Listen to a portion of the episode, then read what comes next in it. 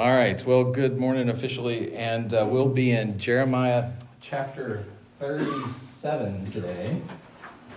And so this is an interesting section. I don't know how many of you guys are interested in like politics or political novels or even documentaries, but if you are, you'll notice that there's always a lot of intrigue at the top of the power.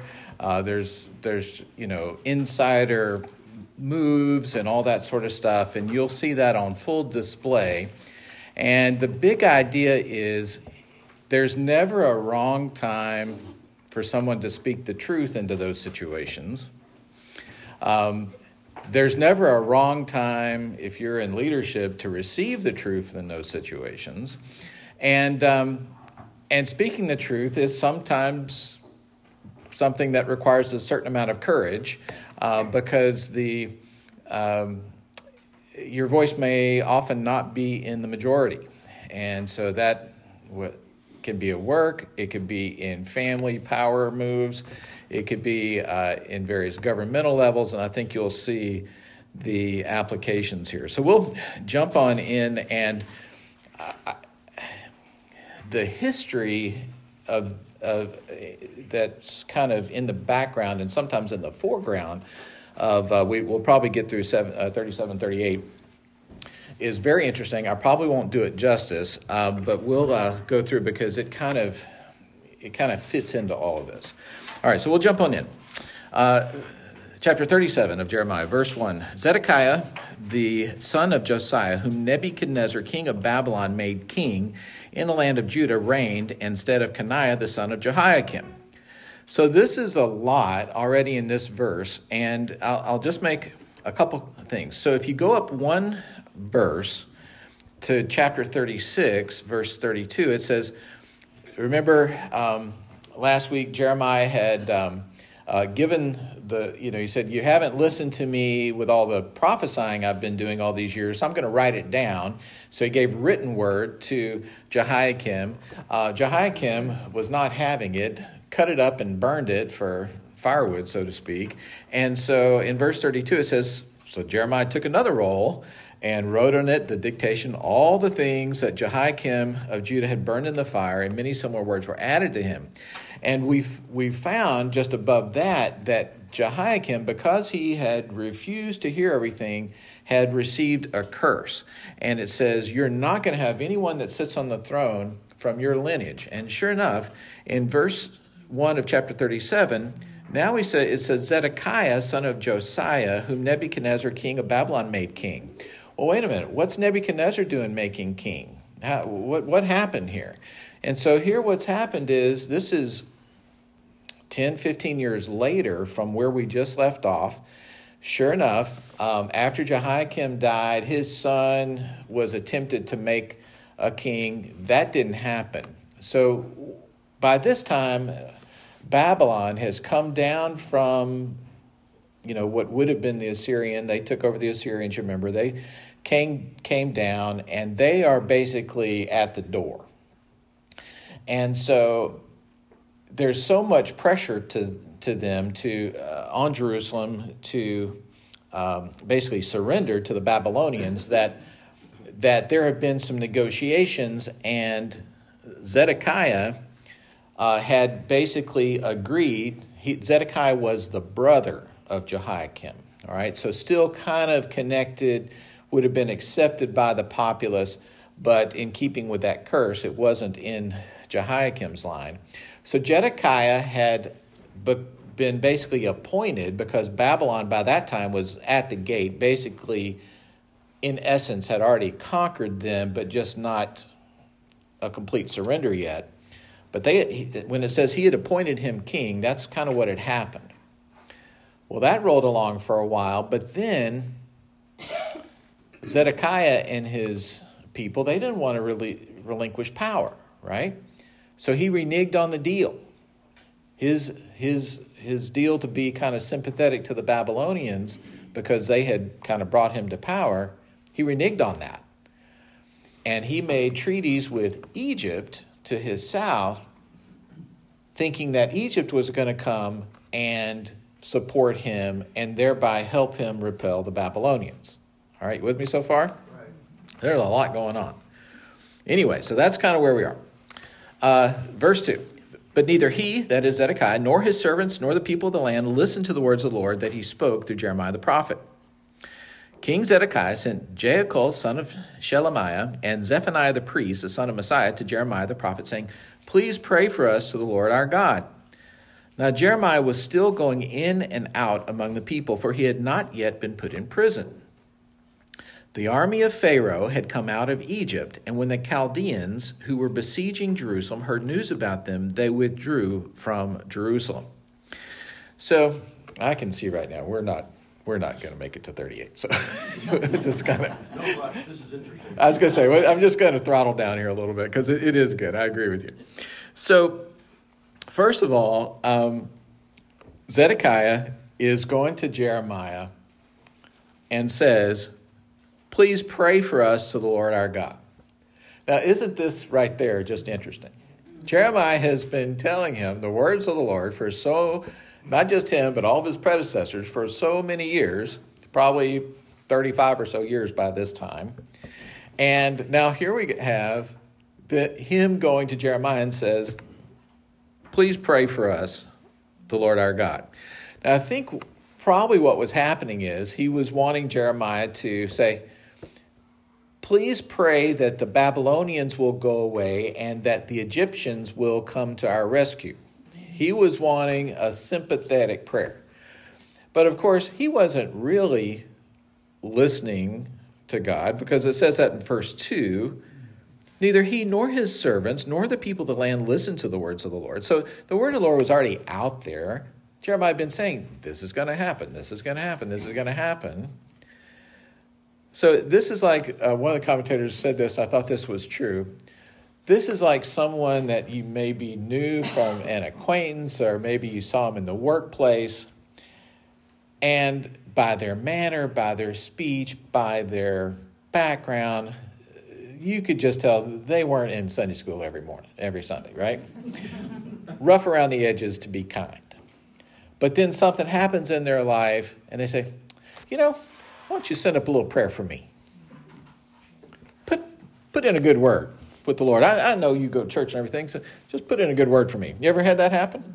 Right? Lots of heads nodding here. That's kind of what's happening here. Zedekiah says, "Put in a good word for us." But it's interesting, and this was just brought out by the commentators, which I thought was interesting. He sent two people, Jehucal and Zephaniah. Now, Jehucal we'll see again in a little while, and Zephaniah we'll also hear about. But Jehucal was not happy with Jeremiah at all. In fact, let's see, I wrote down who he was.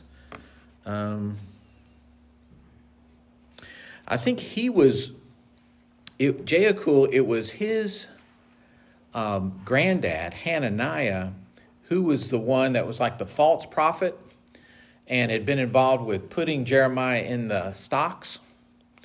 And he was prophesying that everything's going to be fine. And Jeremiah said, "Nope. And in fact, you're going to die." That was Jehucal's granddad, right? So he was not at all sympathetic to Jeremiah. Zephaniah, on the other hand, who is not the high priest, but we'll find later kind of second in command sort of priest. And there are several things that we'll see down the road that indicate he was sympathetic to Jeremiah. In fact, down the road after the capture happens, he gets accused by some people for going soft on Jeremiah. So one commentator said this is the classic good cop, bad cop sort of approach that Zedekiah has sent the good cop and the bad cop to Jeremiah saying, "Put in a good word for us for the Lord." And here we are in verse 4. Now Jeremiah was still going in and out among the people, for he had not yet been put in prison. So he was still teaching, preaching every chance he got, probably when they saw him coming, they knew what he was going to be saying. And here we have the army of Pharaoh had come out of Egypt. And it says when the Chaldeans, I don't know what your Bible says, but the Chaldeans, that's the Babylonians. That's just another name for the Babylonians. So the Babylonians are kind of, you know, in the vicinity on the northern side of Judah, Jerusalem. And they get word that the Egyptians are coming up from the south. So the Babylonians just kind of press pause on their siege of Jerusalem so that they can go down and take care of the Egyptians. And that's when it says, when the Chaldeans who were besieging Jerusalem heard the news, they withdrew from Jerusalem.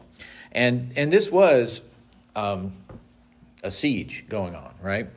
So an embargo, a blockade, restriction of goods and services, water. There were few springs within Jerusalem, but all those things were being affected. The classic old school siege of a city.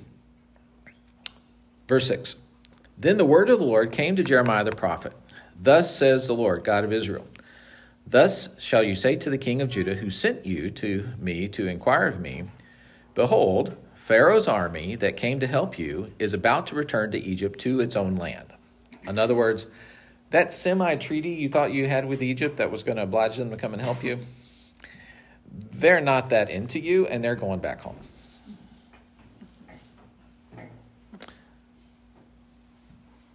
Verse 8, and furthermore, the Chaldeans shall come back and fight against this city. They shall capture it, and burn it with fire. Thus says the Lord, don't deceive yourselves, saying, the Chaldeans will surely go away from us, for they will not go away. And then Jeremiah just cranks up the volume and says, even if you defeat the whole army of the Chaldeans who are fighting against you, and there remained any of them and only wounded, every man in his tent, they would rise up and burn this city with fire. In other words, if the only people left of Babylon were the sick and the injured, even they would be enough to burn this place to the ground because you are on the wrong side of things.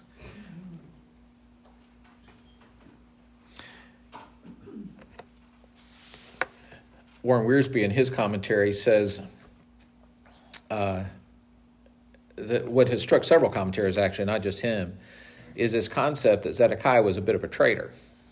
He was a traitor to his people. He was a traitor to the Lord. He was a traitor, in essence, going back on his word to to Nebuchadnezzar, who brought him to power to begin with. But in terms of being a spiritual traitor, Wiersbe said, one mark of a spiritual traitor, he said, number one, as it says in verse 2, he didn't listen to the words of the Lord. His second point was, he said he wasn't praying for his people. He asked Jeremiah to pray for him, sort of, but that in itself shows extreme weakness. If you're asking other people to pray for you and you're not praying for yourself and your own family, then there's something really wrong about that. And we've all known people who have done that. And then thirdly, as it kind of applies in this verses 6 through 10,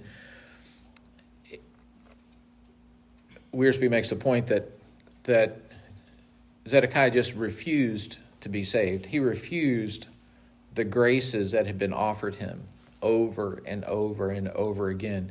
And when you fully turn your back on everything that you truly know to be from God, then you have really crossed over the line and become a full-on spiritual traitor, as he calls it. And I think, we can all agree with that, I'm sure. Now, verse 11, here we go. Now, when the Chaldean army had withdrawn from Jerusalem at the approach of Pharaoh's army, Jeremiah set out from Jerusalem to go to the land of Benjamin to receive his portion there among the people. So this is interesting. So there'd been a siege, right? So no people aren't just leaving and coming and going at leisure. Instead, it's on lockdown, you might say. But when the Babylonians kind of pulled back a little bit, then Jeremiah went to leave. So he went to the land of Benjamin. So that was his home. And it says he went there to get his portion. And apparently in the Hebrew, there's, you know, people find tons of things to talk about this. But most people settle on the fact that this had to do with inheritance and dividing ancient property and so forth. In essence, Jeremiah was getting his house in order. He saw how things were going. He knew it was not going to go well for him. He knew that he was just basically appointed by God to kind of just follow through whatever was happening. It wasn't looking good at all. And this was his last chance to leave the city, go to his ancestral lands, get with his family, and put his affairs in order. That was going to be his last opportunity. So that was his motivation to leave. But he gets accused. Verse 13, when he was at the Benjamin Gate, that's one of the gates of the city, a sentry there was named Irijah, the son of Shelemiah, son of Hananiah. Oh, so I got this wrong. Yeah, so this is the Hananiah that put him in the stocks. The Jehucal, he didn't like him for some other reason. I'll figure out what that is in a minute. I had it written down somewhere, but anyway. So this is the son of the grandson of Hananiah, you might say. Sees the prophet saying, "You are deserting to the Chaldeans." And Jeremiah said, "It's a lie. I'm not deserting to the Chaldeans." But Irijah would not listen to him and seized Jeremiah and brought him to the officials. And the officials were enraged at Jeremiah, and they beat him and imprisoned him in the house of Jonathan the secretary, for it had been made a prison. So, spiritually, Jeremiah had been trying to tell everybody, repent, repent, repent, right? He's used marriage language. He's used the language of adultery. He's, you know, he's talked about the rotten figs. He's talked about, you know, the trash piles, you know, all the different ways, the dirty underwear got in there somewhere. Over and over, there's been this huge spiritual component of repent, repent, repent. Your problem is with the Lord. But what was also going on, he also was talking about the punishment. Babylonians are going to come, they're going to take, you know. And so he was viewed in those circles as a Babylonian sympathizer. From their perspective, he was just undercutting the morale of the guards that were defending the city. Can you picture that? Oh my gosh. He is a traitor. He keeps speaking all this Babylonian, Babylonian, Babylonian. That's all he's literally babbling about is the Babylonians. You know, we need confidence at the gates. We need the, you know. And so within this court, as you might imagine, there were some Babylonian influences and there were a lot of Egyptian influences. And as you might expect from the way you've kind of seen this go, the Egyptian influences were kind of prominent at the time because at least they thought they're going to help protect us from the Babylonians. So Jeremiah is seen as a Babylonian sympathizer. That's why they were mad at him, not because this is not a spiritual thing to them. They just, you know, he's a threat to power. So this Secretary of State, you might say, his quarters, and apparently it was common in the day that part of your house would be turned into a jail, which is interesting. Anyway, verse 16. When Jeremiah had come to the dungeon cells and remained there many days, King Zedekiah sent for him and received him. Interesting. The king questioned him secretly in his house and said, "Is there any word from the Lord?" So this is interesting. There's something about Zedekiah that he just keeps coming back. So there's like this little element. He's just hoping that God eventually is going to come on his side, but he is not willing to get on God's side. He's just hoping that God changes his mind or something. He doesn't want to raise suspicion, right? So he questions him in secret. Any word from the Lord? Jeremiah says, you know what? Actually, there is. There actually is a word of the Lord. This is going to surprise you. Then he said, "You shall be delivered into the hand of the king of Babylon."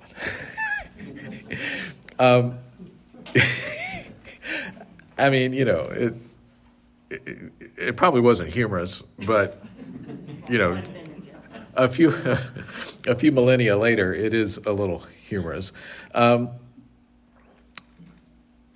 But then there's more. Verse 18, Jeremiah also said to King Zedekiah, by the way, paraphrasing here, what wrong have I done to you or your servants or this people that you have put me in prison? So I've told you the message from the Lord. You will be delivered into the hands of the king of Babylon. But let me bring up something about myself. Why have you put me in prison? What wrong have I done you? Verse 19, where are your prophets who prophesied to you saying, the king of Babylon will not come against you and against this land? In other words, clearly they were wrong. Where are they? In other words, they're not in prison. So why am I in prison? I've been telling you the truth. Verse 20. Now hear, please, O my lord the king, let my humble plea come before you, and do not send me back to the house of Jonathan the secretary, lest I die there. So King Zedekiah gave orders, and they committed Jeremiah to the court of the guard. I'm assuming this is some sort of house arrest, probably a significant upgrade from the dungeon cells of verse 16. Zedekiah gave orders, and they committed Jeremiah to the court of the guard. And this is interesting, shows you how bad things were. And a loaf of bread was given him daily from the Baker Street until all the bread of the city was gone. The second most famous Baker Street in literature. Apparently,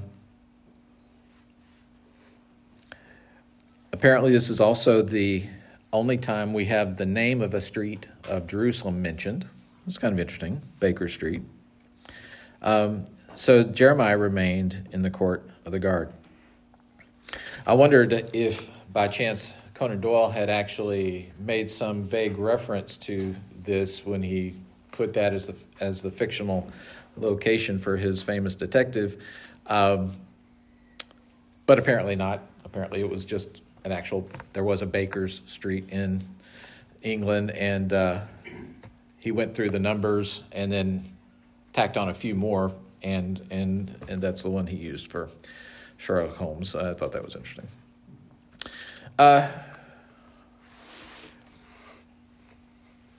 Wiersbe had this comment about, and I think about this when Zedekiah sent for Jeremiah in secret. Wiersbe says that Zedekiah flirted with the word of God, which I think is interesting. I don't remember who it was. It's probably been several, but I think many of us have cringed in the past when you've seen politicians try to make a scripture reference and sometimes don't even get the name of the book right, or, it's literally cringing.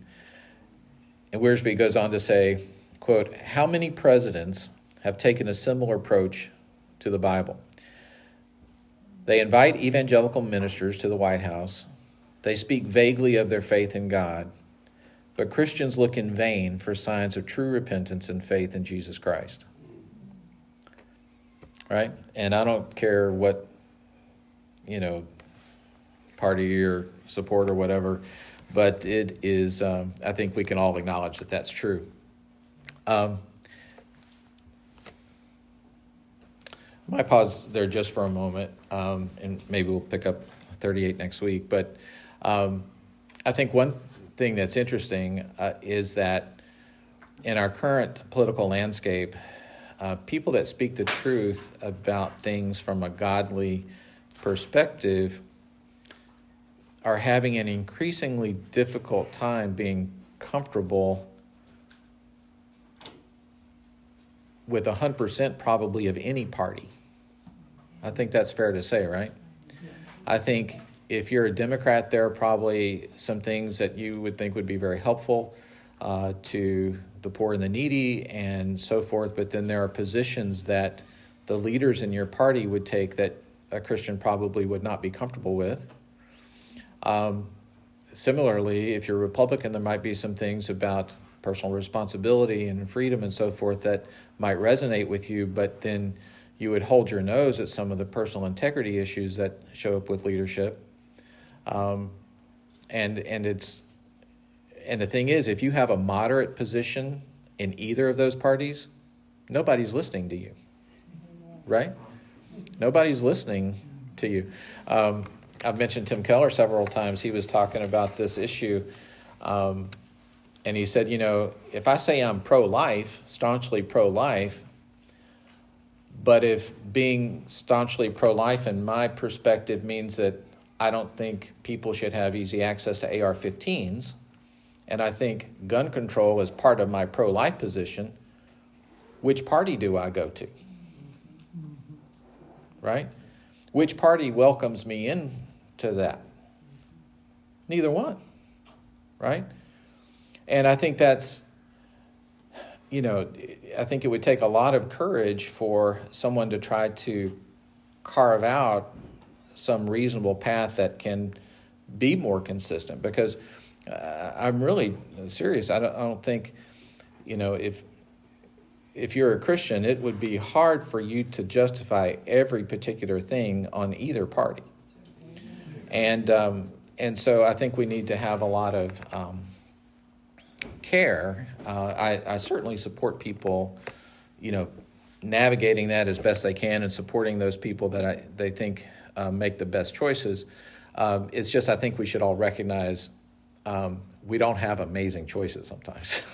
And sometimes the classic lesser of two either evil things is fine, and, you know, you put a clothespin on your nose when you go in to vote. But I'll say, in spite of who's in the majority or who's in the minority, like I said at the start, there's never a wrong time to speak the truth. It's never too late to speak the truth, and it's never too late to listen to the truth. And I hope that those that are out there who have literally chosen a life of public service, which it's increasingly hard to imagine why anybody would want to put themselves through that. But we definitely need to continue to pray for them as well. So I guess maybe we'll pause there. I'm going to run sound, so I'll probably give myself a few extra minutes. Any comments on any of that? Yes, sir. Yeah, I was just thinking about what you said. I was watching the news with Irene last night. We were seeing in Fox News, Tucker was bringing up about the debate going on in Utah. And so there's a so-called independent who ran against Trump before, but he's clearly, if you look at his background, he's a Democrat in his beliefs. But anyway, he's selling himself as a pro-life. And you press him on it, you find out he's pro-life for the woman to have an abortion. It didn't matter her right to have an abortion. That's his life. That's his life stance. Because they all think that having abortion is so more important than the life of the baby. Yeah. So they twist the truth on that and twist the terms, and that's what you're going to define. It's like the Mormons do that. A lot of the Jehovah's Witness will twist terms on salvation and who Jesus Christ is. You know, I don't think that these different things. They always have a little twist, and all it takes a little bit of what you think is going on, and then they turn around and do something different. And if this guy gets in as a senator or whatever it is, he's going to be more Democrat than anything else. One of any comments to that, or anybody else about that, or anything else? I think one of the casualties of the world that we are right now is nuance and subtlety. Headlines, and labels and stereotypes seem to win the day, and and I think that's why you might have a big disagreement with somebody if you saw they had maybe an offensive T-shirt or something like that. But if you probably pulled them alongside and said, "Hey, can we get a cup of coffee and have a conversation?" it probably would be a little different, And I think that as we kind of move forward, taking the extra step to really engage with people. On a personal level rather than perhaps on 160 characters or whatever it is now that you can do on social media, that's always going to be for the best. So, all right, well, let's close with that. Father, we thank you so much that we have Jeremiah as an example of what it means to speak your truth consistently and and courageously. And I pray for those of us that might have opportunities to have the ear of people aspiring to lead, and that we could have messages of influence that would be in accordance with your word, and that would fall on receptive ears. We thank you that ultimately we can put our faith in you, no matter our structure, because you are in control of all of it. We thank you that we have been able to be part of your family through your son, Jesus. In his name I pray. Amen. Thanks, everybody.